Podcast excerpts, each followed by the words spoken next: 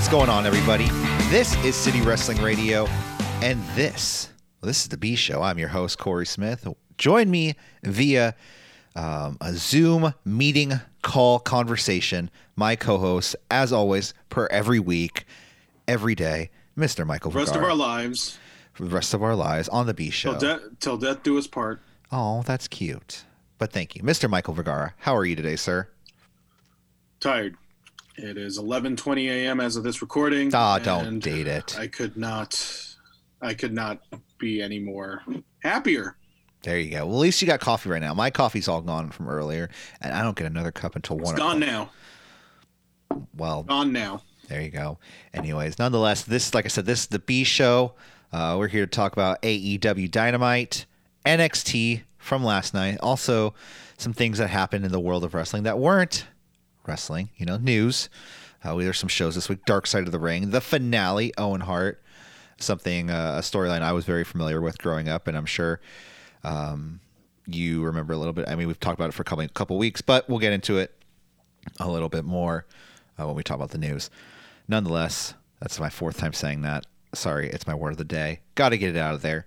Uh, follow, like, share, and subscribe at CWR4 and 5, Facebook, Twitter, and Instagram.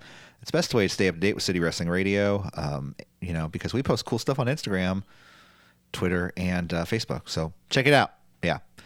Uh, let's get into the news, shall we? I don't want to waste any time let's. today. Uh, I think our first piece of news is a very unfortunate piece of news. Uh, this past Sunday, uh, It's been quite a week, honestly. yeah, it, it well, it's it's been a roller coaster of a week. Um, this past Sunday, uh, former WWF or WWE superstar Shad Gaspard was in Venice Beach with his family when him and his son, uh, w- amongst other people, I guess, were pulled in uh, with a rip by a riptide. Um, kind of bringing them into the waters. Uh, they were uh, being saved by lifeguards at his last moments.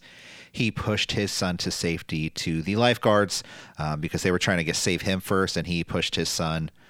He said, "No, save my son first. and that's when the riptide uh, then took Shad under. Um, the the, um, the search was on for about that day until about nighttime. The next day, they had uh, pretty bad weather, so they called off the search pretty early. Uh, Wednesday morning, his body washed up on shore in Venice Beach at about 1.36 a.m., I believe. Um, I don't have Yes, the news in front of me. Uh, when two people were walking down the shore and found his body still in his uh, swim trunks.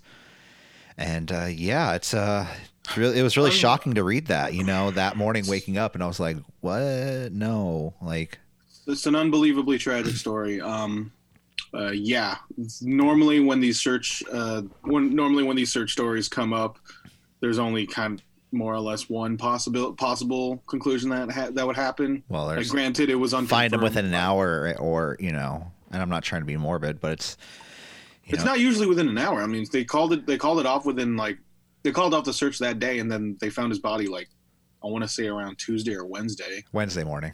Wednesday morning. Yeah, And so washed up on on uh, shore. yeah, it's it's an unbelievably tragic story from all the accounts from everybody who worked with Shad Gaspard. Like even like even like without uh, outside the wrestling industry, because he would work, he would do you know movies for Hollywood. He was in Birds of Prey. He was the last bad guy in that movie. Um, that he was just a kind, genuine individual who just who was just an infectious personality, you know, of an in, like personality positivity. Yeah, And so, if it's any like if it's any consolation, like Shad Gaspard will forever be remembered as uh, a selfless indiv- a selfless hero. Of, yeah. And that's probably going to be his enduring legacy. And I think it goes without saying, you know, we our condolences to the friends, family, and to you know our fellow fans of Shad Gaspard's because you know uh, he wrestled. a Prime lot- time was over. Yeah, Crime Time was crime time was very over. very over, especially in the day and age. I mean, it was kind of in a day and age when wrestling wasn't like it was kind of, you know, kind of teetering off. Um, for them to be over in that time, and it was it was great. I I always loved Crime Time. Um, but yeah, no, it's it's really sad. Wait, but what about your um your memories of Shad? Yeah, like because I feel like that because was it, like honestly, it was- begins and ends with Crime Time. yeah. Um, well, yeah, That was like like you said earlier, like that they they were on the come up when I was on the come down in wrestling in general. This Yeah. was It was post Benoit. It was um, one of the segments I vividly remember was them trying to was selling Lita's uh, stuff, and I think that was her last day.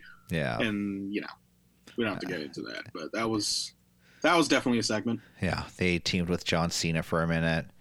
Oh, of course. Um, yeah, no, and like I remember, like, like you same kind of same with you as I was kind of falling out of wrestling at the time, but I still watched and kept up, and I remember and I liked Crime Time. Um, he also Crime Time, I guess, wrestled in Hood Slam, you know, locally. I wish I would have been there for. Uh, one other fun fact about Shad Gaspard: he was the motion capture actor, according to Wikipedia, uh, the sources of all sources. He was the motion capture actor for Kratos from the new God of War game. I was I was gonna say like Jax or someone from Mortal Kombat, hopefully, because he's got like that Ah, big well. muscular physique. Oh, okay. Yeah. Um, but yeah, that's it's uh, it's a heart it's a heartbreaking tragedy, man. Yeah.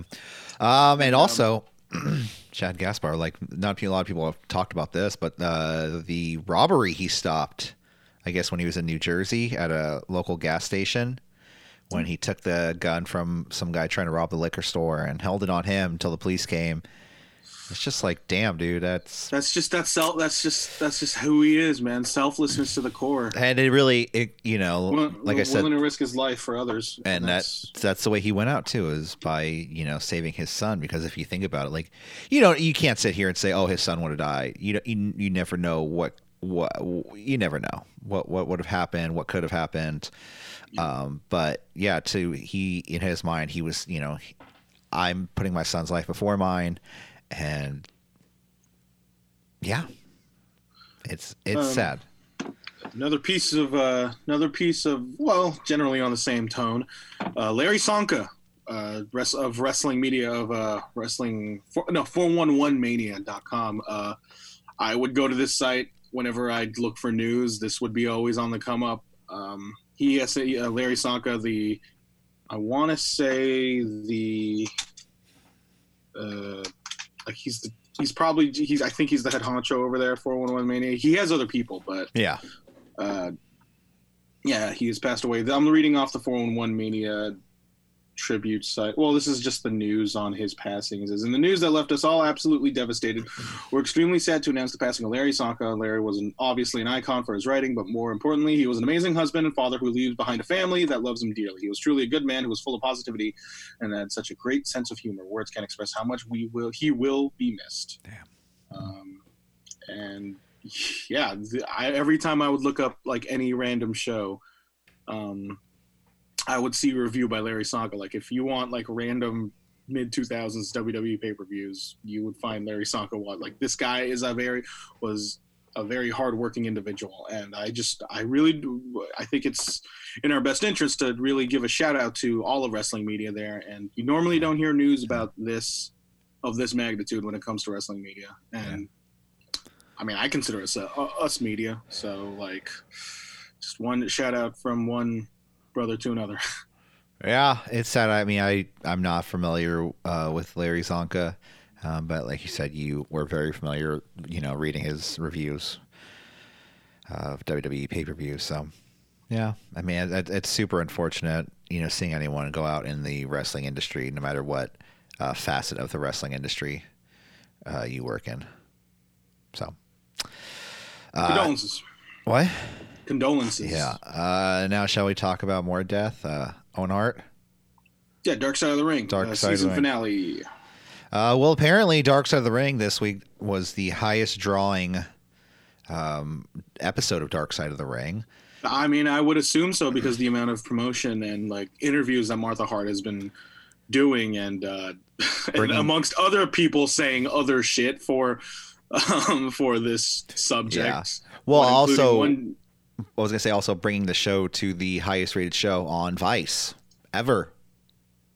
yeah, um, one might think like. Uh, you think they're going to continue on with this whole dark side? Like, You think? you think they're going to no? They're going to continue on making Dark Side of the Ring, or they're going to do Dark Side of anything else? Like They'll probably do different other stuff. You know, they'll probably Dark Side of the Court, Dark Side of the Field, Dark Side of the. Keep Uh, going. uh, what do you call a roller derby um, track? Rink. Yeah, Dark Side of the Rink. Oh, I like that. See, because it's just one like one letter. uh, nonetheless, uh, you know, this week's episode was kind of uh, no joking matter. It was uh, the death of Owen Hart. Uh, you know, Oh, one other note, actually, Yeah. uh, before I forget the this Owen Hart episode, um, they beat last week's NXT in every demo except the 50 plus, well, you which know, is interesting because you'd think the 50 plus would be familiar with the would be a lot more familiar with the subject matter. I think that's- this happened like 20 years ago. I think that's something also that has to do with a lot of the people that were older that are familiar with this kind of were like, oh yeah, I mean, like, there's a lot to the story that a lot, and I'm not gonna sit here and you know uh, beat the Oh, drum. watching but- this Dark Side of the Ring, there was a like knowing about the subject any eh, like beforehand. There was a lot more to this story that I previously just wasn't as familiar with. I, there was a a- couple things I felt like I was unfamiliar with. I mean, you know, with the I knew the harness was faulty. I knew the Six pounds of pressure on Uh, a two, a six. eh, You so according to Martha, she says six pounds of pressure would just uh, like undo the buckle that he was attached to. Uh, yeah. So uh, that is yeah. what happened when he was coming down from the arena or from these uh, rafters is that they had this harness on him or this you know just like hook that uh, with six pounds of pressure it just instantly lets you go uh, which you know in, is a logical thing to do when you're working when, you're when your with- subject is a 220 pound professional wrestler. yeah I, I mean what'd you what'd you think of this episode uh, in general I thought I think it was the best one they've ever done. um, yeah i mean um, this was i like, felt like there was a lot to the story it was incredibly enlightening to really hear Martha Hart's voice in this. Um, I Oh. was always just familiar with um, I was always familiar with Bret's side of the story. Like he would do interviews about how Martha like not to disparage Brett, like this is his opinion, but like he would always uh, say how much how Martha he was he always, he was always the type that would kind of paint Martha Hart as sort of I, with lack of a better term, the bad guy in this in this situation. a lot of the hart to- family did Well, the thing is, like, well, there there's certain levels to it too. Like the Bret was supportive of the lawsuit. yes Um, Stu, Helen Hart, they were supportive of the of the lawsuit. Ellie Hart, who is married to Jim Neidhart, and Diana Hart, who's married to British Bulldog, were very much not supportive of the lawsuit because i feel bad for my british bulldog shirt today i didn't even think about that And so because like they they weren't in favor of the lawsuit. And in fact, it was to a point where Martha and Martha would say this would would tell the story herself where she said Ellie Hart would fax legal documents, which was ostensibly their playbook, to WWE in exchange for Jim Neidhart and British Bulldog's employment of the company. And so this was it's an ugly it's an ugly story altogether. But with Bret, he was always the type of per- he was always the person that would want Martha Hart to just to really just let WWE go, just let WWE have control of Owen Hart's you know video legacy and Yeah. just kind of just Yeah. circulate his match library and like let them do this DVD. And he and he was always of that. He was always of that mindset. There was, I remember reading that he was mad at Martha because she didn't include the tape library that Owen was a part of in that lawsuit as well. They settled, but then he didn't. She didn't include the video library. Yeah. That's what really set like Bret off. But no Bret on this show, uh, which is kind of par for the course considering he wasn't really that favorable. Really for need him, Montreal but They kind of did need him. I mean, he considering he's his brother. I- Um, I felt like the show was pretty good story nonetheless. oh yeah, no, it's it was it's good for what it is. But Yeah, I'm I saying that the like show had it. didn't need an interview by Brez. It would have been very supplemental and would have been awesome, yeah, but uh, it was still good nonetheless. Uh, the it's re- it was really it was really heartwarming to see how well well like in a relative sense how well the family is today like martha hart the, the owen foundation where it's a nonprofit solely dedicated to single mothers um, well, they do a lot of stuff. I was actually listening to the Dave Meltzer podcast with her. Um, he did an uh, interview with her last night, and uh, they provide you know people with down payments on how to and learn make them learn how to budget their money out to get a homes, uh, give scholarships out to kids going to school at whatever you know level of education you're working in, whether it's Ivy League or you know, community college or trade school. So they do a lot of good stuff. Um, you know, the thing that well, yeah. no, I was gonna say the th- the thing that really got me about the show is you know Vince's attempt to fight back um, at Martha Hart. Well, because he wanted the he wanted the he wanted the court case, not court case, the the lawsuit to take place in Connecticut, where they have home court advantage. Instead, and there's of, no uh, uh, what was it? There's Kansas no City. there's no punitive uh, uh, whatever. charges. Yeah. Also, um, I'm gonna say this about Owen Hart. Wasn't a fan of his growing up. I wasn't like didn't like did not like the guy. I was just like never really was like. Well, was- was it because he was a heel, or was it because every like Well, it was part of that. legitimate- but also like I was just like a kid, and I just I liked you know I liked Hogan and and the Ultimate Warrior, Flashy. I was a Yeah, two very very quality individuals. I mean, yeah, everybody looked up to them. Yeah, yeah, yeah. So, um, but looking back, holy shit! What? Who, who's this guy flipping, flipping, doing all these flippy things, like jumping off he- people's the back of their necks, and I'm like, what? He was a prodigy. He What? the closest. He was the closest to a prodigy that you were ever going to get. oh my uh, god, that guy was incredible. Family. He was a natural. He, I mean, I I also I mean, I'm I'm, I'm a bit on the younger side, uh, relatively speaking. Yeah, So Definitely, I you are. approached. I saw Owen Hart's career in Retrospect. way after the yeah in retrospect like I wa- I would watch the his matches with Bret I would watch his match with Shawn um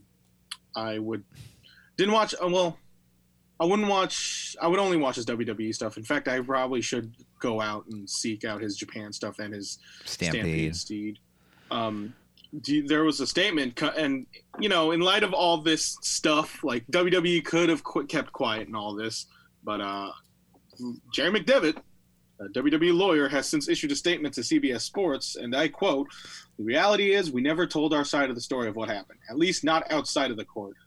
Uh, we told it. We told it in court, but when she talks about the way the lawsuit unfolded over the years, it really isn't accurate what she is saying. What she did whenever this happened is she hired a lawyer in Kansas City who we caught essentially trying to fix the judicial selection process to get a judge that was more to their liking. We caught them and went all the way to Missouri Supreme Court. Missouri Supreme Court said, no, no, no, we're not going to let that happen. They essentially appointed an independent judge to come in from outside of Kansas City, oversee the proceedings. We were basically trying to find out what happened that night. And here's a real kicker. Martha was not even remotely interested in finding out what happened that night. She just wanted to use it as a vehicle to beat up a business that she didn't like that her husband was in, the wrestling business. Boy, That seems That's a- completely unlike the truth. Uh, that is a lot to unpack, considering you look at Martha Hart's uh, basement, and it's a it's a freaking contain. She has this container filled with legal documents, and She still has the hook. he still has the hook that that plunged his her uh, her that plunged Owen to his death, and Yeah. so yeah, it's You know, not she she talked about uh, going to Kansas City and walking on the catwalk. You know, I think the kids were up there too with her um, because you know she's a single mother at the time, so she had to you know take the kids everywhere too. So So this it's quite the it is quite the story. Like uh, not just Owen Hart, but Martha Hart and how she how she approaches, how she dealt with it, doing that Owen Hart like the doing that Owen uh, and Martha Foundation, and the fact that her kids are doing legitimately good, like contributing to society as well. Like Oje, the son, the older the oldest son Yeah. is becoming a human rights lawyer yeah, and her, her the, the youngest daughter Athena, she's becoming a, a journalist for animal rights. Like, my God! yeah. And then the wrestling family, the Harts, they're the, and then they're the ones that are painted in this sort of picture. Like it's it really gives you a sense of perspective. Like, man, Well, I think can be kind of, wrestling can be kind of fucked. Sometimes. I think the overall line story arc of this whole season of Dark Side of the Ring was, man, WWE kind of sucks. you know, um, I mean, I say fuck. I mean, it says it's yeah. well, no, I mean, I, I a lot of a lot of the shows have focused on Vince McMahon. You know, I mean, they don't say the positive side of the ring. bright side of the ring. No, it's um. No, there's none of that. except maybe the UW, UWF episode. That was that was something Was where the Herb Abrams? Vi- yeah, the Herb Abrams episode. It kind of paints Vince McMahon as somebody who more or less knows what he was doing Yeah. in oh, regards to running WWE. In contrast to Herb Abrams, where well, it was it was powered by cocaine. He oh, I think shoving he was shoving half of Bolivia up his nose. yeah, uh, yeah, yeah, yeah. I mean, I'm sure Vince was too. you know what I mean? I uh, you, you never. Not to the extent of Mr. Electricity. Yeah, yeah. You know, they, they, they, Vince was like, "Oh, buddy, ba- balance it out a little bit. You got to go work out in the gym or something. Come on, what are you talking about?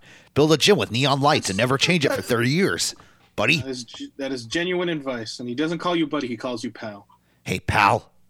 Uh, yeah, Vince. Vince seems weird. Uh, yeah. So speaking of Vince, um, well, yeah, Owen Hart. Uh, it, it's a tragic story. Like I said, um, I I said in past weeks. I remember I watched it happen live. Well, I did, like I said, there was a video package during this pay per view going on, and during it he fell. And uh, yeah, man, it's uh, him going out on his last moments. You know, telling I guess the ref was it Mike Cordera. Was it Cordera? Yeah. Yeah, he he said he he swear he heard someone yell "Look out!" Oh, Jimmy Corderas. Oh, Jimmy Corderas, yeah, Jimmy Corderas, yeah. Um, he thought he heard someone yell "Look out!" and he felt someone tug on the ropes and something brushed by his head, and Owen fell and next to him, and yeah, man, it's uh, it it was sad, and like that that moment when Jr. announcing Owen's death, I'm like, I remember that vividly, standing in my living room, like, like holy crap, like Scramble Vision for me. Um, it's it was if anything, it made it even more weirder without audio. I mean, without video. Oh, you just, just oh to you just hear- watched it like with it all scrambled. Yeah, because Flip you know, back you to turn the- channels. you, yeah, you turn the you turn the channel where it would normally show pay per view. Um, But you'd have you'd have to I- flip back I- and forth, right? And then get no, like- just leave it in there and just Oh. listen. It's pretty much just a an audio. Okay. It pretty, it's pretty much a modern day podcast, actually, um, in wrestling form. Uh, I would do that for the six six man Armageddon Hell in a Cell, um, but then Rikishi Yeah, into the bed of hay. Rikishi into the bed of hay. I was talking to my older brother um, last night when Oh, he he he said he was remembering watching this pay per view, and I said like we were watching a Scramble Biz, and he said no, we would we would order we would order the re um the re airing, and I was like, why the fuck would you order the re airing? You think they were gonna show Owen's death or something? Did they? No, they were in the middle of a video. Remember, they were in the middle of a Oh yeah, I, I mean like, did they? I don't know if they ed- edited it out for a future pay per view. No, I don't think they did. They just showed it as is. So. They just showed it. Um, Yeah, I, I always thought that night. I'm like, why is the show still going? But it is it is completely baffling to me that the local authority, the Kansas City local authorities, did nothing to stop that show. it, it, well, wrestling's so Like, dramatic. You don't know what's what's a work and what's a shoot. You know what I mean? I don't know, man. As soon as they he gets carted to a hospital and the the the the, the independent hosp like hot medical crew declares him dead. Oh, absolutely. I mean, oh, well, absolutely. That at that point, yeah, yeah, yeah, yeah. like this is a this is a crime scene. yeah. Like this like this this. I wouldn't expect WWE to stop the show, but I would have definitely expected the local authorities to. WWE Abs- i- was trying to is still working in a global pandemic. Do you expect them to stop the show after just one person died and uh, you know fell to their death? I don't. I don't think they would. Wait, they work this a joke? They work with Saudi Arabia, dude. Like, no, I'm saying they are horrible people. Why do you, does anyone expect them to be like, no, we should stop the show? No, they're going to keep going. and it's really s- and like it's really sad the fact that Owen was w- wanting it was he didn't want well he didn't want to do the Blue Blazer or he didn't want to do any of this, but he felt like he needed to because he was originally going to be in a storyline with um Deborah, with Deborah McMahon with Deborah and because she he- he's in a tag team with Jeff Jarrett and Deborah with, with yeah, Jeff it was going to be supposed to be a love angle f- with uh, with Deborah, and he didn't want to do that out of respect for Martha, his wife. And um, I mean, Mel- Meltzer said in his um, in his radio show that whenever whenever wrestling when, whenever wrestlers are involved with love angles with with uh, with uh, women that's not their wives, the wives absolutely hate it. They absolutely fucking Yeah, hate it. Which yeah. understandably, so. understandably, yeah. Yeah, it's it's a shame to you know see what happened and and and re, re kind of relive it a little bit. You know what I mean? Yeah, so Dark Side of the Ring on Hart. It's, it's a tragic story, but yeah. yeah. It's I don't know where they go from. Well, you know, Martha Hart. At least she's she's doing great things for the world. You know, actually contributing to society. to society. Who would have thought that people can? I mean, putting smiles on people's faces also contributes to society in a in a major way as well. Uh, what else we got in the news, Michael? Um, injuries, Oh. dynamite. Okay. Uh, so Oh, hold, Yeah. before we get into that, real quick, did you watch the uh, the Undertaker, the the last ride? Nah, but I hear it's good. Um, It, I hear it's good. I'm like Michael Jordan, but I wrestle. Uh, no, That's it's not- cool. He's um Is that your is that your Mark Calaway impersonation? Hi, Mark Calaway. Would you like to go, Michelle, to WrestleMania with me and get on the private jet? Be No. on your Instagram and your lady jet. no. Anyways, um yeah, so I um what was that? Anyways, sorry. Weird noises all around both sides of this. I I, I think this podcast is haunted today on both sides of the call. Uh, Undertaker last ride. It, it it was it was a good episode. I mean, just you know, talk about him going back to Mania and how he wants one last match and you know, he that's how he wants to go out and he wasn't thrilled. He was watching his Roman Reigns match and disgusted with it and he was like, "I bet Roman was really mad at that match." Didn't he have like tears in his eyes watching it? I, I, I didn't notice tears. All I know from that documentary was they asked Vince McMahon a question saying, "What does Undertaker mean to you?" Oh yeah, that was weird. That and was- he got alligator. He had alligator. I mean, he normally does have alligator eyes. It's like, and he was just like, can't do it. Can't like do it. to our podcast listeners, is like he was doing the cut neck motion. Yeah, Just cut it up. Cut, cut. can't do it. No, no. He was never wants to show weakness. Strength, no weakness. Strength, I feel like. I feel like he hides his weakness so much that uh, anytime someone triggers it, he's it just like it's like, please let me out. I've been pent he up hates for sneezing. forty. You know, that's the that's the story. He hates sneezing. Yeah. Oh, well, He hates people. He hates it when people sneeze, and he hates it when he sneezes. he also wore a T-shirt in this episode, which was weird. I mean, he's working out. Ah, He has a gym in his office. I mean, not in his office, no, but in in the Titan- office. that's the gym I was talking about earlier. That, that has Yeah. The neon lights, and uh, it looks. It's like literally like he made it when he was coked out and had a million dollars in and, and 80s. Undertaker still waits for Vince for the gym. Like he would have to wait. Like he was he was in Titan Towers, and then he waited like twenty minutes or something afterwards. Um, and Michelle McCool, like you know, she really wants to take her to get out of wrestling, and you know, Understandably so, considering that dude has about twenty surgeries. for lack of a better term, she seems pretty cool. Hmm. Michelle McCool. Ah, she's like what? What? Uh, Sure, I'm sure they both have their ways, but she seems like a, a nice person. At least that's how she comes off on the show. I'm surprised. I mean, I'm surprised. Like since like it's been that that feud with AJ Styles has been like so pseudo shoot pseudo work.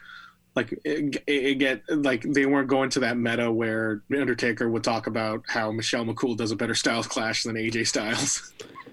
She does. I mean, I don't know. I mean, you can only do so much with the Styles Clash. But anyway, Did she do the Styles right. Clash? yeah, that was her move. That's what it. I mean, I feel. I remember like the internet being up in arms when that The happened. cool Clash. No, I'm kidding. Nonetheless, uh, injuries you were talking about. AEW Dynamite. It happened last night. People fucked around and they fucked around a little bit too much. Ring Uh, rust. So, the first of three injuries. One, um, One. One was uh, of Britt Baker during a tag team match. Uh, she looked. I'm just going to read it off the Observer because I can't write or do anything right. Sure. Britt Baker looked to have seriously injured her right knee in a tag match with Nyla Rose, Kris Statlander, and Hikaru Shida. Britt Baker was sitting in the corner when Statlander and Shida slammed Rose on her bent right knee. Baker immediately grabbed her knee and shin and continued continued to work for a few spots afterwards. Clearly unable to put any weight on it, Rose dragged her to the corner and tagged herself in, allowing A- AEW doctor Doc Sampson uh, to check on Baker. She's scheduled to face Statlander in a singles match Saturday. Not bloody likely. Maybe. I don't know. We haven't gotten any update in regards to that. But No. she was clearly injured in that match. It's not a title match, so I mean, I guess they could replace anybody We'll in that match. Yeah. And also, Fenix appeared to be injured following a big dive spot onto the competitors for Saturday's casino ladder match, landing hard on his back and hip on the outside of the ring. He was said to be hurting, but should be fine for the ladder match Yeah. because Fenix is fucking insane. Yes.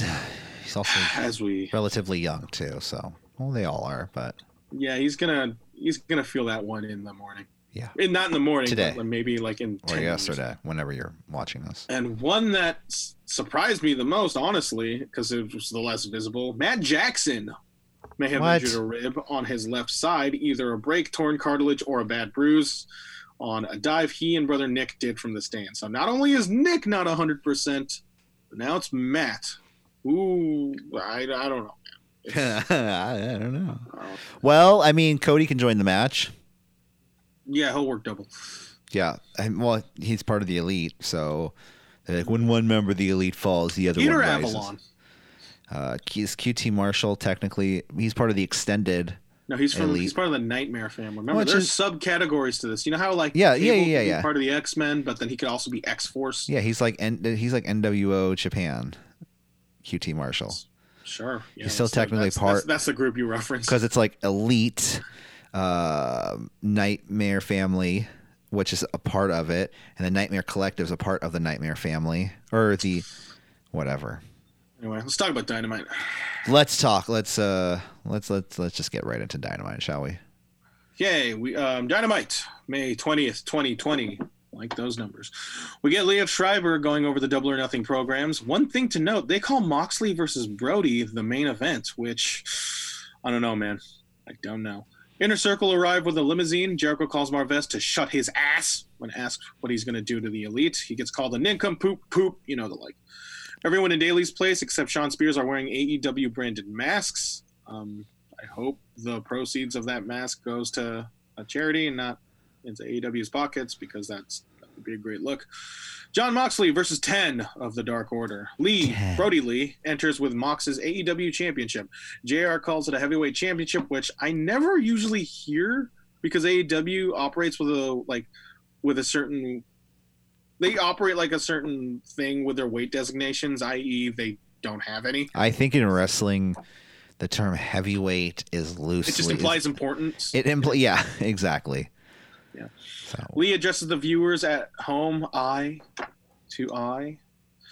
On commentary, Tony doubts that the Dark Order might be a cult. Brodie Lee thanks them, wishes the faces heckling him would be adults and let him speak, asks, asks for 10 to take a knee, a proper knee, says he can't relate to the audience because of how cool he is, says he's no god, but a man who has come into possession of, with the AEW belt.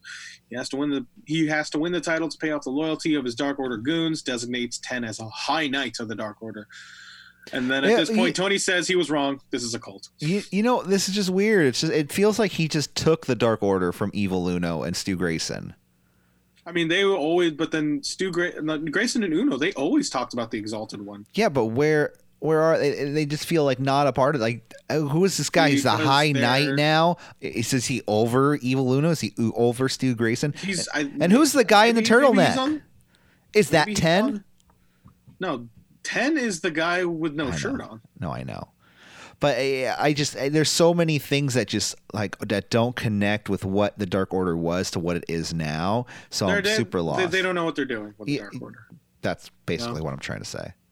Um, I didn't like this promo. Um, it didn't help the fact that, and I feel like I can say this for most of the promos that there were, there just wasn't there. I feel like there needed to be silence when Brodie Lee was making this promo because he was clearly flustered by the heckling. Actually, because like with with His coworkers heckling him. yeah, it's just his coworkers. There's a difference when it's an audience and you would want that heat, but then it's just when that you would rather have Guys, stop 200 it. people. You would rather have 200 people talking over you than 20 people because 20 people is arguably louder than the 200 people in in your mind. Yeah. And um, yeah, I just if this was the pro- go home promo for Bro- Brodie Lee, and I'll get to I'll get to that a bit later on to the show. It didn't convince me. No. So yeah. No. Mox enters with the no no with no nonsense, knees the face of Ten, tosses him around. Ten gets him offense, a spine buster. Mox escapes a fireman's carry, gets gets the paradigm shift, but doesn't cover the pin.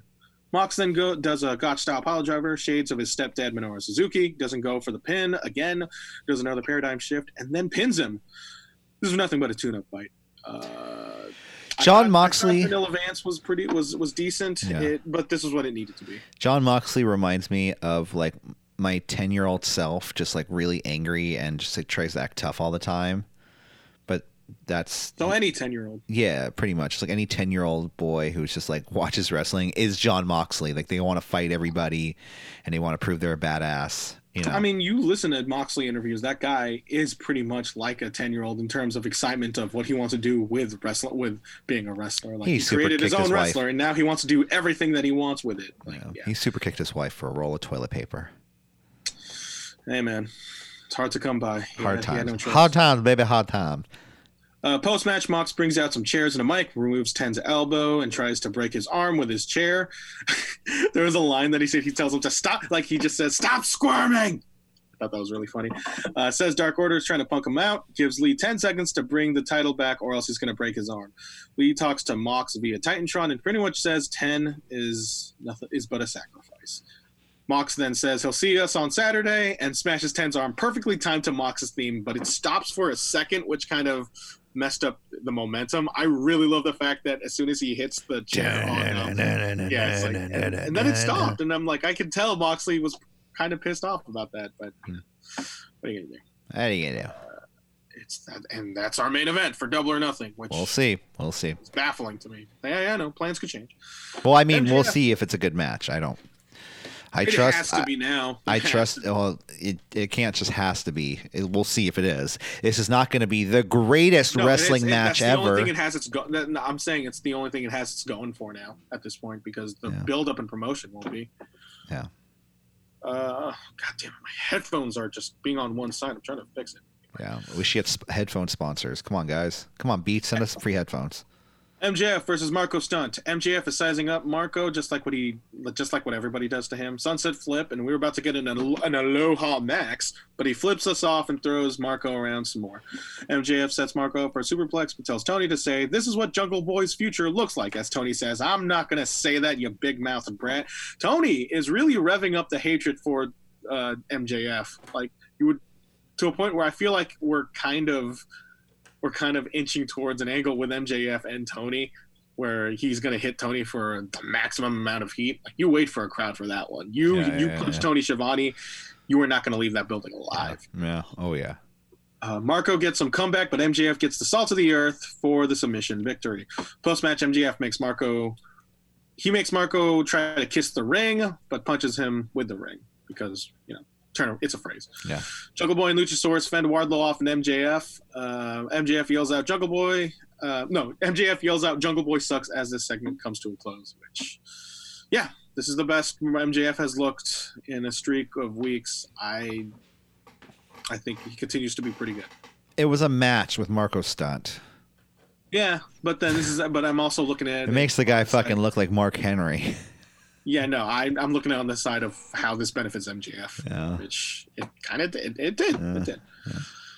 All right, Jake the Snake Roberts versus Arn Anderson, basically in a Tony Schiavone interview match. The, fa- the family cookout dinner Yep, barbecue. the family cookout dinner, Yeah. the barbecue. The two uncles getting too drunk too early, just saying anything, and that's what this pretty much. was. You know what? I, I don't care. They mentioned Mike Tyson about 15 times in the span of two minutes because. Oh, Mike Tyson. Yeah, Mike Tyson. Mike Tyson. Mike Tyson. Mike Tyson. Mike Tyson. Uh, Hey, Jake hey, says this it's is Mike surreal. Tyson. Okay, that's it. Jake says it's surreal to never facing Arn in the. He says it's surreal that he never faced Arn in the ring, which yeah, it is pretty surreal. Says Lance Archer is a mean son of a bitch. Asks if it's Arn's weekend pass at the retirement home, which is funny. Uh, Arn says he's got goosebumps and said they were they're the type to sell piss ants to a fa- freight train. What was it? Jake uh, says- Jake says, uh, "You're looking a little thick over there, Arn." Yeah, that's what a what a creep. Jake says he's been to hell and back and that he's willing to go back with Arn. yeah. Someone probably forgot their line, and Arn asks him to say it again. Uh, Arn asks for, Line. for some, yeah. And Arn asks for some decorum. Asks if Jake is going to get to put the snake on Tyson. Says Lance can take on Tyson and hope Brandi would present the belt and wouldn't mind bumping into her again. Arn says Cody has to win because he he is past being to Dusty's son and is destined to be the leader that he is meant to be in all elite wrestling. Yeah. Arn says, yeah. Arn then asks if Jake does DDP yoga because he wants him to be limber when he spines Buster's at, when he's spine busters Jake's ass. It's a pretty hard thing to do. Jake fli- Jake flips the table and grabs Tony, and then they are separated by the refs. Uh, again, Are they gonna have a match? That's. I mean, this is in promotion for Cody versus Lance Archer. Like, They're gonna have This- a match, I think. I mean, they're definitely gonna they're definitely gonna tussle in the pay per view. You know, since they're gonna. I just want to see them tussle, like literally, like just lock up and just lock up for five minutes, and then because that's what Cody and Lance Archer. and then roll around on the ground, and then pulling hair and biting. I'll say this: like, this was the segment was good, but this isn't go home show good. No. Like this is something you do. I want to say the second week of the build We're, up. we're. We're, we're at the time. Times have changed, baby. Listen, we're in a different Like- era. It's pandemic era. We gotta listen. we gotta look at things differently. I, I I mean this and like the Cody was not on the show. His absence was super felt. I thought this guy should have like all it took like he should have done one go home promo and I think they're going to do that on tomorrow or like on Friday's uh, uh Road to Double or Nothing Yeah, show on yeah. TNT. Um really that's kind of just their Hail Mary for me actually to be sold on this not only this match but this pay-per-view. I just thought yeah, this show really needed Cody. But yeah, Jake and Arn, uh, I thought this was like Shaq and Charles Barkley arguing with each other from inside the NBA. Like I think TNT Yeah. just needed that needed that quota. Yeah. Um, but like I said, this is not. I don't think this is a go home. This is what you put on a go home show for Double or Nothing. This is what you put in the third or second week on the build up, and then the next week you would have the match with the people who are actually wrestling in that match for the TNT Championship. But yeah, it was. It is what it is. Yeah. Darby Allin, yep. Darby Allin student film film time. He's with his skate friends, probably playing poker. His friends are wearing paper cutout faces of his ladder match opponents. He sets a ladder on Oh, fire oh, and yeah, he's on it, yeah. and that's it. That was pretty good. It was just you know, it's Darby Allin. It's on. Darby Allin. And then we get another video package reminding us that Pac is still alive. Uh, he's forced Oi, to I'm still home. here. And uh, he calls Orange Cassidy a cocky little prick as he burns some pictures. And Didn't they already have a match? Orange Cassidy and uh, Pac? Yeah. Yeah. Revolution. Okay. Yeah. Yeah. Well, he's he's doing he's he's um he's calling out Orange Cassidy because he's fighting Fenix, who is a member of the Death Triangle. That's true. That's very Pac. true. So I agree. You know, this it was nice to see Pac. Concurred. Concurred. Wang whatever from wherever. Orange Cassidy versus Rey Fenix. Uh, Orange Cassidy walks uh, casually, um, but he also, but then as he walks casually, he dodges Fenix kick the same way he did last week, which I thought was a nice callback. I thought he got hit last week by it. No, no, it's last week. He got hit last week. Yeah, and then he yeah, just wa- and then he just marches around like casually dodging the kick, the same the same way he did last week, and I thought that was really fun. Yeah. Uh, hands in his pockets offense from Orange. Uh, Fenix does this amazing springboard leg drop from the second rope. Baseball slide onto the camera from Fenix. Oh, um, Orange Cassidy gets uh, gets monster offense. Tornado DDT for a near fall. Diving DDT to Fenix. Jumping corner powerbomb from Fenix. Muscle Buster Bomb gets countered into a pin attempt on Fenix. Air raid crash from Orange Cassidy. I'm just naming moves because that's all they pretty much did here. Um, and then Kip Sabian gets a ladder out to distract um, Orange Cassidy and the ref as Fenix low blows Orange Cassidy to a Fenix cutter for the one, two, three. This match, man, you give these guys five more minutes and a crowd, they would have burned this fucking place down. Yeah. Uh, I I hope this isn't the last we see bet- uh, we see between these two, and it probably won't be. No. No. So the post match, Corey. Double. SCU tip, tips the ladder over so Kip Sabian can do a scary ass looking fall. Uh, and everybody involved in the ladder match just fight each other. Fenix does an outside dive and lands straight on his back, as I we described uh, earlier in the show, considering his possible injury. But apparently he's fine because you know, again, fucking crazy.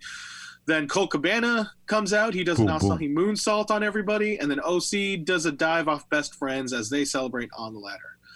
Man, I thought Lance Archer was working two matches on this preview because in this segment, everybody died. Ah, I get it. Yeah.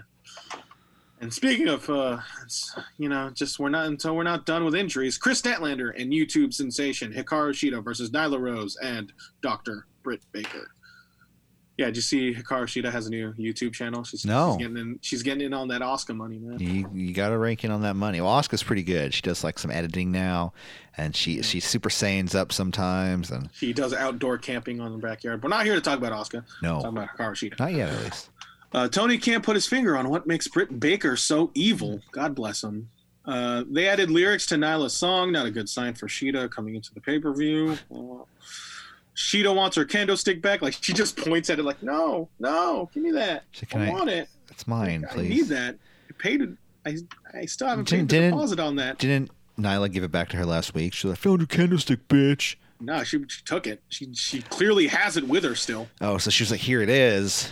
Yeah. Stole it. Uh, bell hasn't rung, but Baker runs into a kendo stick as they were doing a they were doing like a, a tug of war Yeah. with the kendo. Shida and Oh. Nyla were doing a tug of war, Yeah, and yeah. then Britt Baker just runs into it, and then Shida stat double team on Nyla. More pa- um, pounce to the ounce from Nyla to stat. Baker gets forced to tag in. Hate, wait, hate. Why didn't I put right? Hate. Oh, Heat gets built. Heat. Gets hot tag and comeback. Elevated apron knee strike on Baker. Those fans were pissed. Has, ha Statlander has Nyla on an electric an electric chair face slam, followed with a missile drop kick from Shida for a two count. Then Nyla gets tossed onto the corner on Baker, who seems to have landed straight to her knee, which messes her up for the entire match. Like as soon as this happens, this match just falls apart. Yeah. Like you would to a point where I feel like Baker was probably like was probably into like written into the finish of this match, but you lose Baker. What the fuck else do we do? Yeah. Um, so yeah, Baker has her knee tended to by Do- Dr. Sampson. A very, very rough looking destroyer attempt from Shida to um, Nyla Rose because physics. Uh, then a beast bomb on Shida for the pin and win.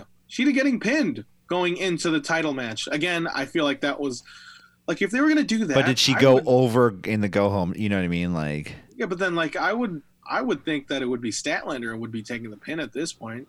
yeah. Well, Um, yeah.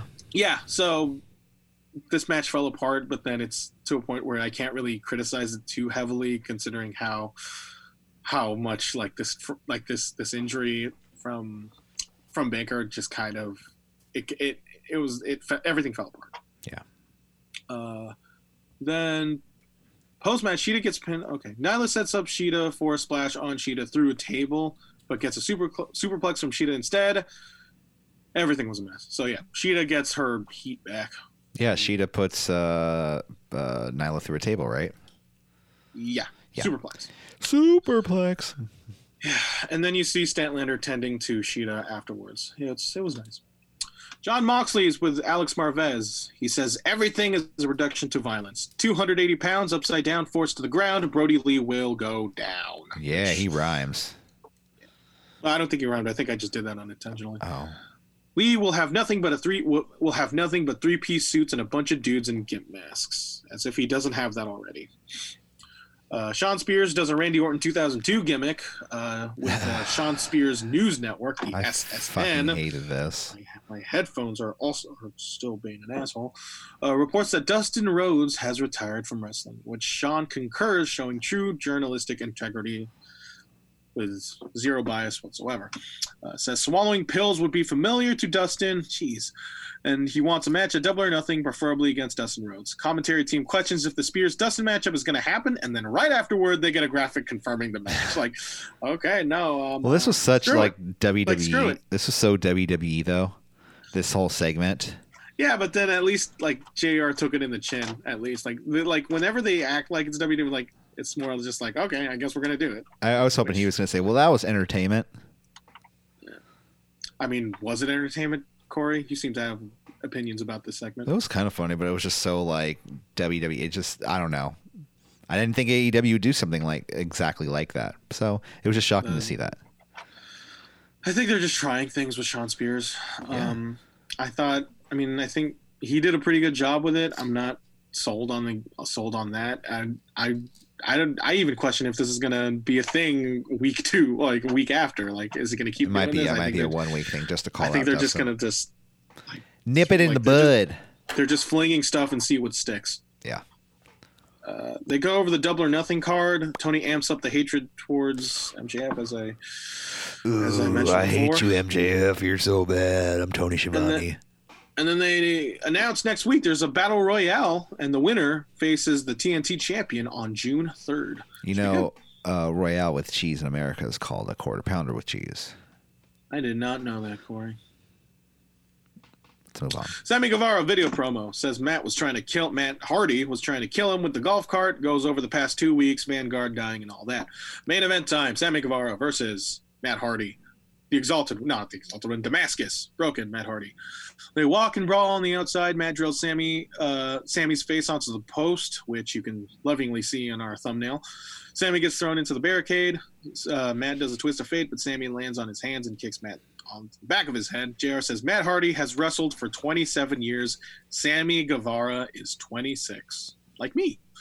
Uh, Sammy went for a cutter, but is countered by Matt. Bret Hart corner bump from Matt. Matt bangs Sammy's head onto the top, middle, and bottom turnbuckles. Like it, it was really funny. It was like you ever seen that movie, The Raid? There's a part in that movie where this he just bashes somebody's head like in multiple levels of someone's wall, uh, Oh, of yeah, yeah. wall, Yeah, and then you see Sammy where he's get his head gets bashed on the top turnbuckle, and then the second turnbuckle, and then the third. well, he did that in uh, in WWE too. I remember. Okay, yeah, Yeah. I guess. But yeah, it's a cool move. I like it. Uh, side effect for a two. Sammy misses a shooting star press and gets a twist of fate for the one, two, kick out. To surprise. I thought this was the ending of the match. Uh, Matt removes Sammy's shoe and just bites on it. Um, just he's, It's gross. I guess, I guess Quentin Tarantino booked this match. Springboard cutter off the top from Sammy for a near fall. Another shooting star press, rollover pin attempt for two, but Sam, Matt sets up for the twist of fate for the pin and win. Post match, Matt gets a chair, but as soon as he's about to hit Sammy, Jericho appears on the Titantron the stadium with Brown Powerful and Hager as they beat up Omega. First off, this match, uh, Hardy, uh, Guevara, I. I really, I didn't think this match was great, but I still think that Sammy Guevara is great Yeah, He's great the wrestler. way that he handled himself in this match with somebody like Matt Hardy. Like Matt Hardy, he's no as as much as good as he looks. He's no spring chicken, but to see Sammy Guevara really go toe to toe and really maintain at least maintain my interest. Yeah.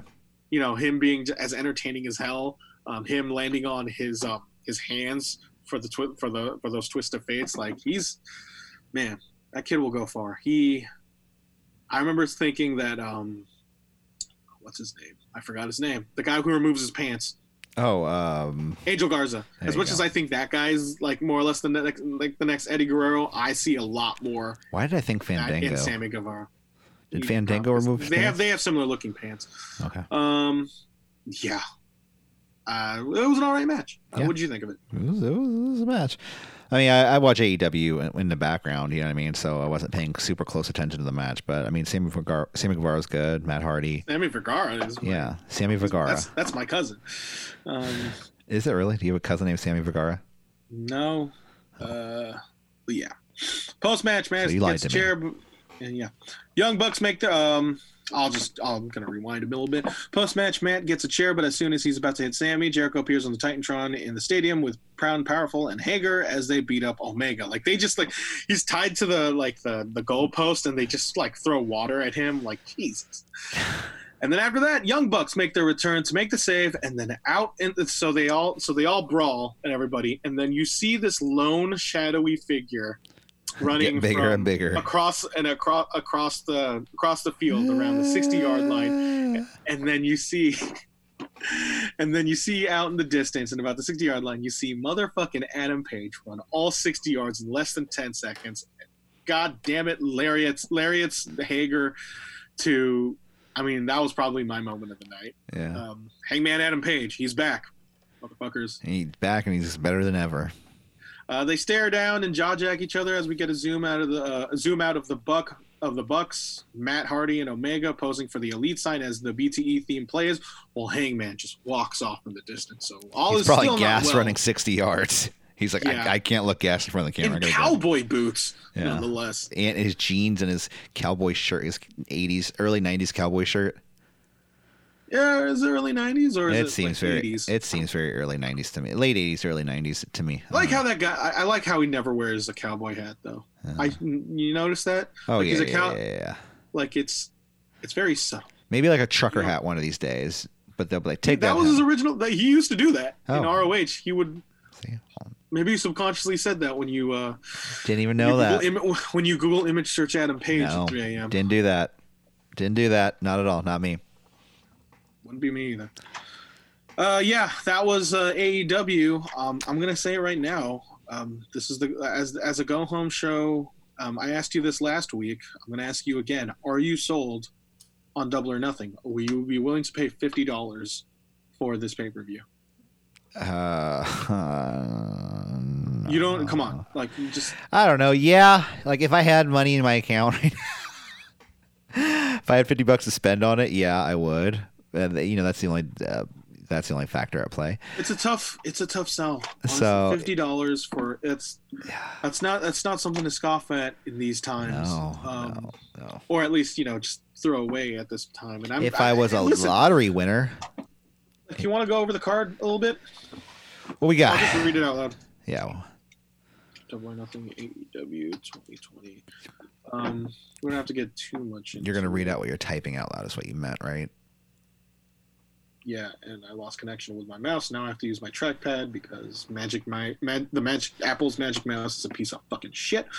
All right, Cody versus Lance Archer tournament final for the inaugural AEW TNT Championship. I the more I think about it, the more you think Archer should win it, and I would agree with you. But Archer I think there would be. I, I think there would be a lot more upswing if Cody wins it. To be honest. Yeah. Um, because I mean, yeah, I know you have that mentality of having, oh, we can't have two face champions, but why the fuck No, not? I didn't. I didn't think that at Why, all. why I the, just uh, why the fuck not? I think Cody. Sh- honestly, I think it would be a lot more. It would serve a lot more if Cody wins this. I can't. I don't want to see him lose again. I don't think honestly- Lance Archer should be slayed right now. But then, I mean, it's Pretty much it. should, then, then then then I guess then I guess it's just more or less don't book the match. But is double. or Well. Cody, Cody booked himself in a position already where he can't challenge for any world title, or he can't challenge for the world title. So he's already booked himself stupidly with that. So what's to say I mean, he's it's not not, to? stupid. It was more or less built brings intrigue to the. At the time, I didn't think it was stupid. I thought it was a meaningful stipulation. Cut back to the podcast on that date. It's Yeah. dumb. It's dumb. Uh, yeah, everything's recorded. Uh, but yeah, I think Cody should win. You think Okay. Lance Archer should win? Yes. MJF versus Jungle Boy. Jungle Boy. Ah, MJF. I mean, it Sorry, seems like they're Boy. putting MJF over a lot, so eh, to make Jungle Boy look strong. I mean, They haven't done squat with Jungle Boy other than Marco Stunt getting his ass kicked. I think Jungle Boy should win. Jungle Boy can win. I think It's he should. impossible. I think he should. Uh, Is this your APW bias? no, well, yes, but no. uh, MJF has like been really been put over the past couple weeks, and for him to go over on Jungle Boy is like okay, but for Jungle Boy to go over on him is like whoa, he beat MJF. Okay, this guy. But then You they can't mess haven't. with But then Jungle Boy hasn't. Other than if you don't watch Road to Double or Nothing, like if all you do is watch Dynamite, Jungle Boy is kind of whatever. You know what I mean? They had to, all I'm saying is that they just haven't done much for Jungle Boy in the Right. And that comes from the So- perspective of somebody who just watches Dynamite. Is yeah, so like And yeah, no Jungle Boy. should- do- it seems like whatever right now. But if he does beat uh, MJF and have a great match, you'll be like, okay, this guy Jungle Boy, watch out for him. but it's but if they but then that would just but then if all they did was build up for MJF on Dynamite, it would just be kind of counterproductive. No, I mean you're building up the heel for the the good guy to take out. Uh, well, nonetheless, I we guess we agree to disagree, Michael. Moxley versus Brodie Lee. Moxley. I mean Moxley. It has to be Moxley. I, again, like I said, all the, all this match this has going for is the match itself now. Because to me, honestly, they kind of failed to build the, build Yeah. this up to anything meaningful. You said it last week that Brodie Lee is not. You're not sold on Brodie Lee, No, and I was willing to wait. I was willing to wait and give Brodie Lee more chances than he probably should have. But given how he was presented in this show, on this show, I he stinks. it's uh it's a swing and a miss, honestly.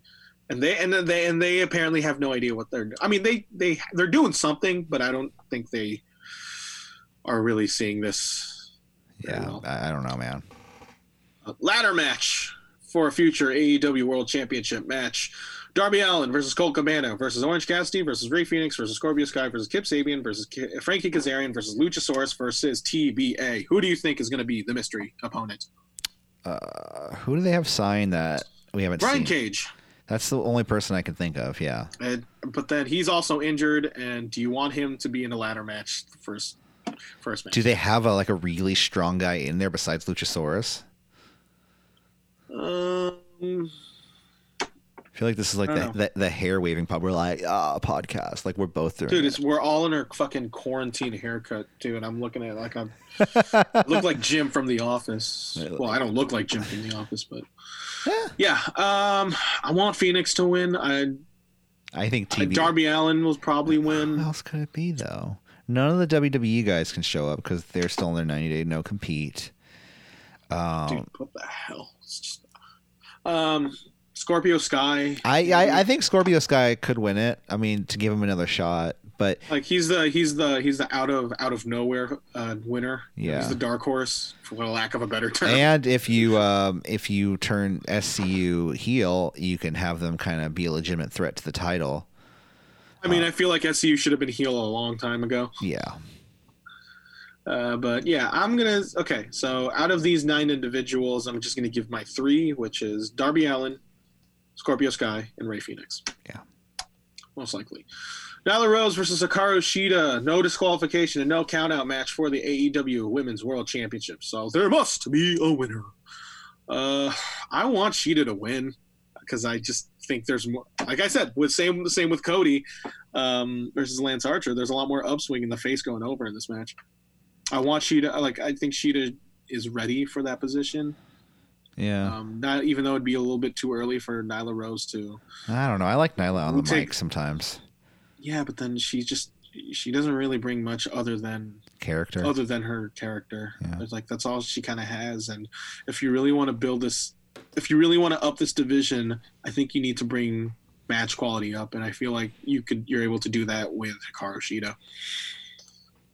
But yeah, I mean, unless and she's you can move on to other you know, heels, you know. But And if, there's also more heels to But- work with. but if Britt Baker- Rose, if Britt Baker is is going to be out now, then if you can't have Britt Baker, um, Hikaru Shida later down the road. I mean, it doesn't have again like this is AEW. Like they don't have.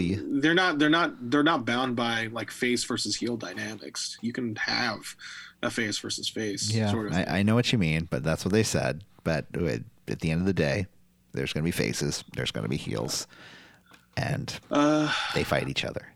uh, Private Party versus Best Friends. Uh, Private Party, Isaiah Kassidy and Marq Quen versus Best Friends, Chuck Taylor and Trent. I think Best Friends are going to probably win this. They they've been building them up for Yeah. quite some time. I think they're going to take the titles from Hangman Page and um, Kenny Omega. Yeah, sure. Why Well, not? Best. Fr- I like Best Friends. I think they're. I think they're kind of underrated. Yeah, To be honest, and uh, they they kind of they they kind of deserve it. I wouldn't be mad if Trent is a very world-renowned wrestler. He's a great wrestler, you know. He went to Japan. He's wrestled in New Japan, WWE, and um, AEW now. So Yeah. Yeah. Uh, and then Dustin Rhodes versus Shawn Spears, the AKA the fuck it match.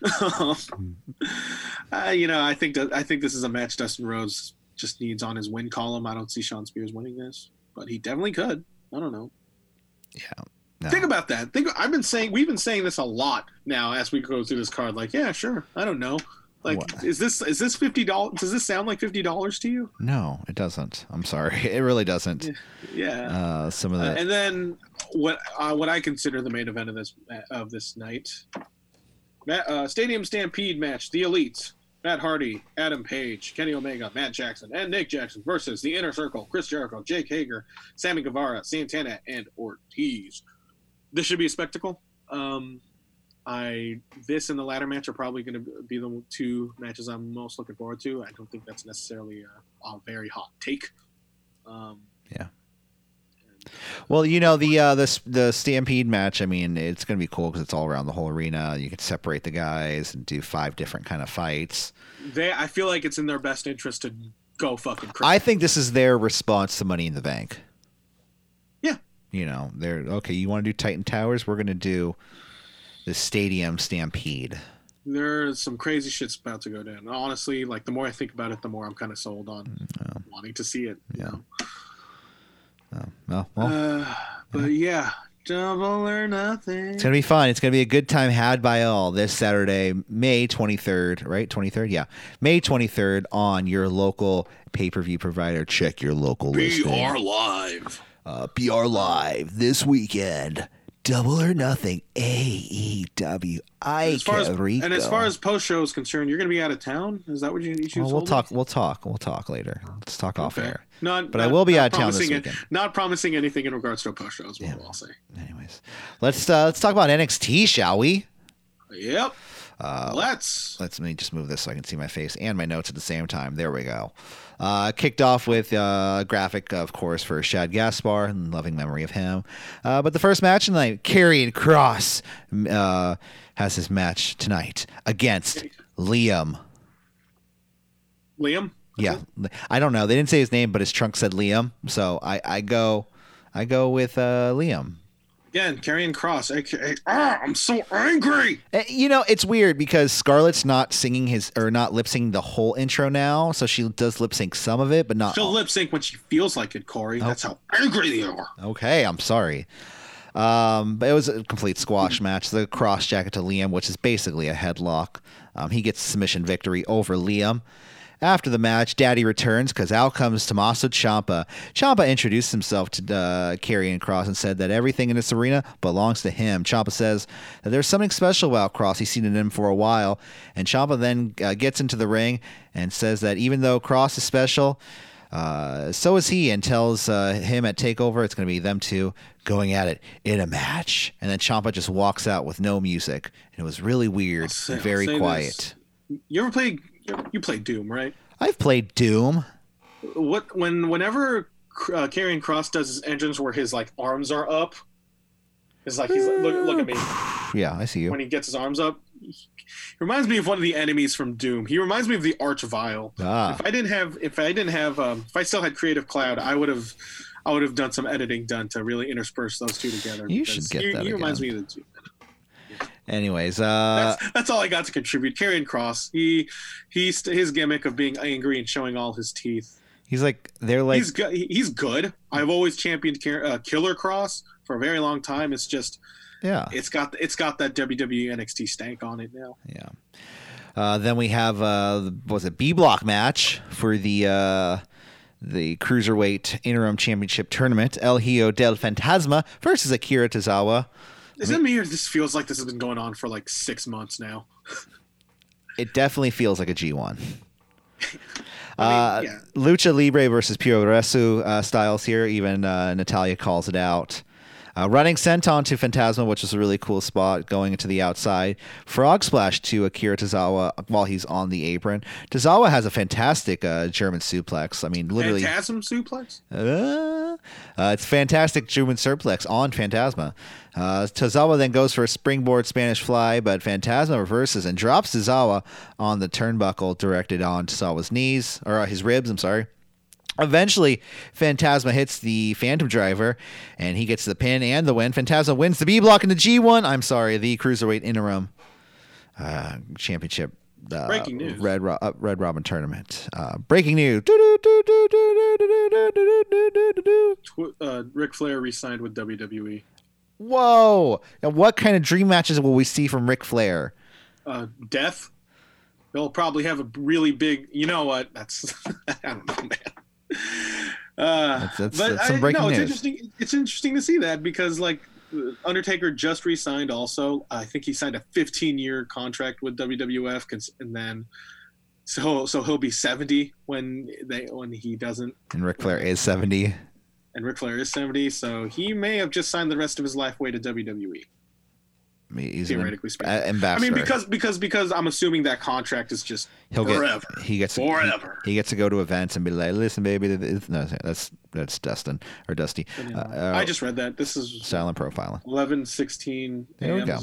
Good for him. He says, limit the and Ryan and Jeff Lyons style and profiling, then now forever with WWE. So, forever. Right on. I just seen. Uh, El Hijo del Fantasma wins the B block in the cruiserweight tournament. So. Yeah. Uh, Thatcher video package says last week the uh, he left the Riddle Circus. He had so much fun. He wants to do it one more time, but no pinfalls. He wants to either Circus. he wants to end in either knockout or tap out. So, pretty much a, um, a, a, a Josh Barnett Bloodsport match. Yes, uh, I, that's how I figured. How are you not looking forward to this? No, that's how I figured it. I didn't say I'm not looking forward to it. Okay. But you weren't last week. No, I wasn't last week. I mean, it's seeming more and more like it's going to be an MMA cage fight, not like an actual cage match. From two people who knows how to fucking do that. More more for Riddle, but Yeah. Uh, and then uh, we had a Shotzi Blackheart video package, which from Oakland, California. by far I fucking thought this was amazing. Uh, yeah. I loved it. I didn't know what you were talking about. I think it's. Do you have? What do you have written down? Uh, so Shotzi, she's on a tank. She says she's from Oakland, California. And she's about one thing: TCB, taking care of business.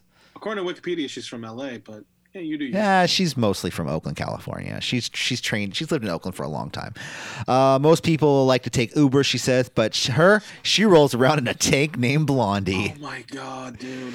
And then she says, "This is what I'm going to do to the women's division." I thought she was going to blow some shit up, and I was like, "Oh, please blow some shit up. That would be awesome." But no, she just starts. She's gonna Darby Allin the entire thing. It's just gonna be like effigies of just the women's division. So- she starts rolling over these cars and she's like, "Yeah, that's uh, Chelsea Green, stupid makeup." Which I thought that part was kind of dumb, but nonetheless, I, I loved it. She, I- she calls out every I heel woman was- in NXT. Like, the she has a really good voice. She has does. a really good look. she does. The line and her delivery of those lines, I thought were super fucking Oh, she said she said she um she, she, she her dad showed her motorcycles. Then so which- the next logical conclusion is tanks. I'm gonna. no, it was punk rock. It was punk rock. It was punk rock after that, and then punk rock led to wrestling because it's natural transition. I think she just likes the movie Tank. uh, I think she just likes the movie Tank Girl. Was- a real was there- Lori Petty fan. Well, you know, I, I tried to watch that movie once, but Yep, everybody did. Everybody tried. uh, she howls, and it was a segment, and it was great. I loved every second of it. I was cringing throughout. Next up, what's up?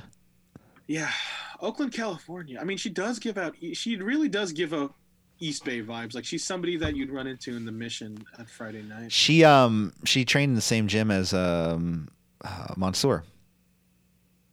Yeah, Sammy, not Sammy. Uh, Mons uh, Manny Favorino. Manny. Yeah. Uh, Mia Yim versus Santana Garrett. I feel like Garrett is the woman of a thousand gimmicks. She's she's She- a mechanic. Well, she was a mechanic, and then she like dresses as a superhero one time, and then another time she dresses like this time she's dressed like a referee. She's the spot. She's the Shawn Spears of the NXT Women's Yeah. Division. Uh, this is a short, short match. Uh, protect your neck to Garrett because she's apparently paid to take squashes. I don't know. Uh, Mia Yim gets the win, but the highlight of this match is afterwards while they're playing Mia Yim's theme music, and you just hear Johnny Gargano, "I'm the I'm the HBIC." Put a. He's singing along with the the theme He song. is eh. completely absurd. Oh, He he's great. He's great. himself. I love it. I love Listen, the if this is the direction that they're taking with him, he's going all the way with it. Uh, He seems to be having a lot of fun. the Garganos come out to the ring. Um, Candice LeRae and Johnny Gargano. They come to the ring and uh, they feel that uh, Yim dropped the ball and uh, want to show them what it happens in their NXT when someone drops the ball. Then Yim kick- Gargano knows a thing or two of, be, of dropping the ball. Oh! Uh, Yim kicks Gargano out of the ring. LeRae attacks from behind. Yim knocks uh, Yim knocked out of the ring with the assist by Gargano. Out comes Keith Lee because you know they're friends. Wink. Yeah, I was gonna say. I mean, Um, uh, Yim, a podcast first. Remember that. Lee and Yim scare off the Garganos. Or sorry, yeah, Keith Lee and Mia Yim scare off the Garganos, and uh, yeah. oh no, scary people. like and like didn't he like fucking didn't like Mia Yim like kick Gargano in the face or something? Yeah, yeah. Well, she knocked him out of the ring first. Uh, then we go to Cameron Grimes video package, which was pretty. I thought was a pretty good video package. Cameron Grimes, he's screaming and yelling. He says Grimes is a. He's uh, bragging about beating up Balor last week. I believe in a Florida cornfield because you know when you think corn, you think Florida. Um, he doesn't care about anyone and thinks it's grime time. So I'm starting to. He's starting to win me over a little bit. I'll be honest. Harding, like, did you not watch his matches? No, it's just his racist tweets from years ago that just keep popping up in my head. Oh yeah, no, that's a good reason. They just keep pumping like, oh, he's good. Bam, there it is. I'm like, ah, okay, I'm sorry. Like, yep. Then we have Mackenzie with Drake Maverick backstage. Uh, he's tired of people second guessing. He's tired of second guessing himself. He said he's tired of people giving him pep talks or a TED talk or whatever. He's going to go out there. He says he's going to leave it all on the line tonight. And then we have Roderick Strong versus Dexter Loomis, um, which I think is really funny because uh, Roderick Strong comes out to the ring and Fish and Adam Cole come out with him. And Cole says to the camera next week, we're going to have the one year championship. Uh, ah, ah, you're scaring me like Dexter Loomis. Uh, he's going to celebrate his one year championship reign next week. I feel like this is a makeup for his longest championship victory, which was supposed to ha- be had a couple Oh, weeks ago. fuck. That's what ha- happens to Dexter Loomis. You just don't see it happen. Oh, yeah. I hit my knee on my desk. Um, so, like I said, I think this is a makeup for his. Remember, he was breaking Balor's record a couple months, like a month or so ago, and they were going to have a celebration. But it, Adam Cole, Okay. uh, stop doing your hair on. You're on camera. I know. Um, That's how I see it. you know, they were talking about. Anyways, next week championship celebration, one year. Uh, Adam Cole. Morrow says Loomis uh, wakes up in a cold sweat, but he means that that means to him it's a good night's sleep. So I just thought you guys needed to know that. It was a very confusing Looks like line. he sweats a lot. Uh, this is a very slow match, starting off with a lot of holds. Loomer looks good visually, but he is greener than my stool sample. Uh, Olympic slam to Loomis, followed by a kick out. Don't give me that look. I need more moisture. Watch the video. Watch the video version of this podcast. see what Michael looked like. When uh, but Corey anyways, about his stool sample. So Roderick Strong gets this unique pin on Dexter Loomis, which I thought was a really cool pin that he did because he kind of like flipped him around and twisted his legs and kept his shoulders down. But Morrow's going on. He stole the victory. What? What are you talking about? He stole the victory. He did not steal. It's a wrestling match. The main point of a wrestling match is to pin somebody on their Eh, shoulders. Thank you. He did his job. He was the better wrestler. I don't know why this needed to go down as it did. Honestly, you could do a fucked finish. This is what they're for. Yeah, this was a legit clean pin. I mean, I don't know what they're talking about. This, it, it, it's they build up they build up Sam Loomis or Dexter Loomis Dexter Loomis. to Um, this sort of person, but yeah, uh, after the match, Cole and Fish. Uh, well, what happens? Roger tries, tries to leave the ring. Dexter Loomis applies his headlock. Then out comes Cole, Adam Cole, Bobby Fish to try to break it up, but they can't get Loomis off of Roderick Strong. Then out comes Velveteen Dream in complete undisputed era gear, which really threw me off. I I know he does things like that, but it's just random. oh man, So they're they're they're an item, I guess. I think they're just a team up, and I just feel like why, like Loomis, like super, like he was kind of instrumental in the whole. He, he he factored into the finish of that Adam Cole title match. Why would Velveteen Dream team up with Loomis after that? I have no It's- idea. It's, it's super confusing to me. Also, this is your main title picture for NXT. This is just Is it though? Are we gonna get Velveteen Dream and Adam Cole again? I think so. I don't know. It seems to be the most likely. It's crazy to think. That it would go. Uh, next up, we have uh, uh, and Birch, I believe. Yeah. Oh no, sorry. During the break, Fantasma, he's driving away wearing his mask and a suit. Uh, he wants to congratulate Tozawa, who's just walking home, I guess. And uh, he says, you know, thank you, great match. And then all of a sudden, the other luchadors show up and try to kidnap Tozawa. They're fended off by Fantasma. I, I don't know where they're going with this. It makes no sense to me. Oh well, we'll give it a. We'll, We'll, we'll We'll see. have to wait. We'll have to wait. And next up, we have Lorcan and Birch. And Jesus, I don't know why, but I'm really starting to love Ever Rise. Just because Like, legitimately, they have an awesome theme song. Their Young Bucks rip-off gear is great. Uh, what it- it- rip off gear? It's just that. It's just that that um that Montreal. No, no, they have new gear. They have new gear. Oh, okay. It's very Young Buck, Young Bucks esque. Yeah, sorry. It's like Young Bucks meets I, the I- Nasty I Boys. skipped that on this match. Um, and I mean, yeah. Um, I mean, it was pretty much a squash match. Uh, Lorcan gets the single leg crab to Chase Parker for the tap out victory, and yeah, there you go. They're um they're building up Lorcan and Birch for most likely the Imperium. tag match with Imperium. Should be a fucking banger. That'll be a You know? bangers and Yeah. mash. oh, I'm so funny or hungry. I don't know. Uh, next up, uh, Keith Lee with Mackenzie backstage. Uh, he challenges Gargano to take over, and he tells Mackenzie, "Go tell the world." Ooh. Yeah. Uh, Riddle responding to Thatcher. Um, he says he wants to up the stipulations in the match. He says he wants to do it in somewhere that they're both very familiar with the cage. So, like I said, I don't think this is going to be a regular wrestling cage match. I think this is going to be like the Lion's Den match. a I was gonna say an octagon. Yeah, I think so. It's a fitting tribute to. They got Owen space Hart. for it. They got space for it now. I mean, it, there's no fans in the performance center. They could put in a different room, or put even put it off to the side. You know, so.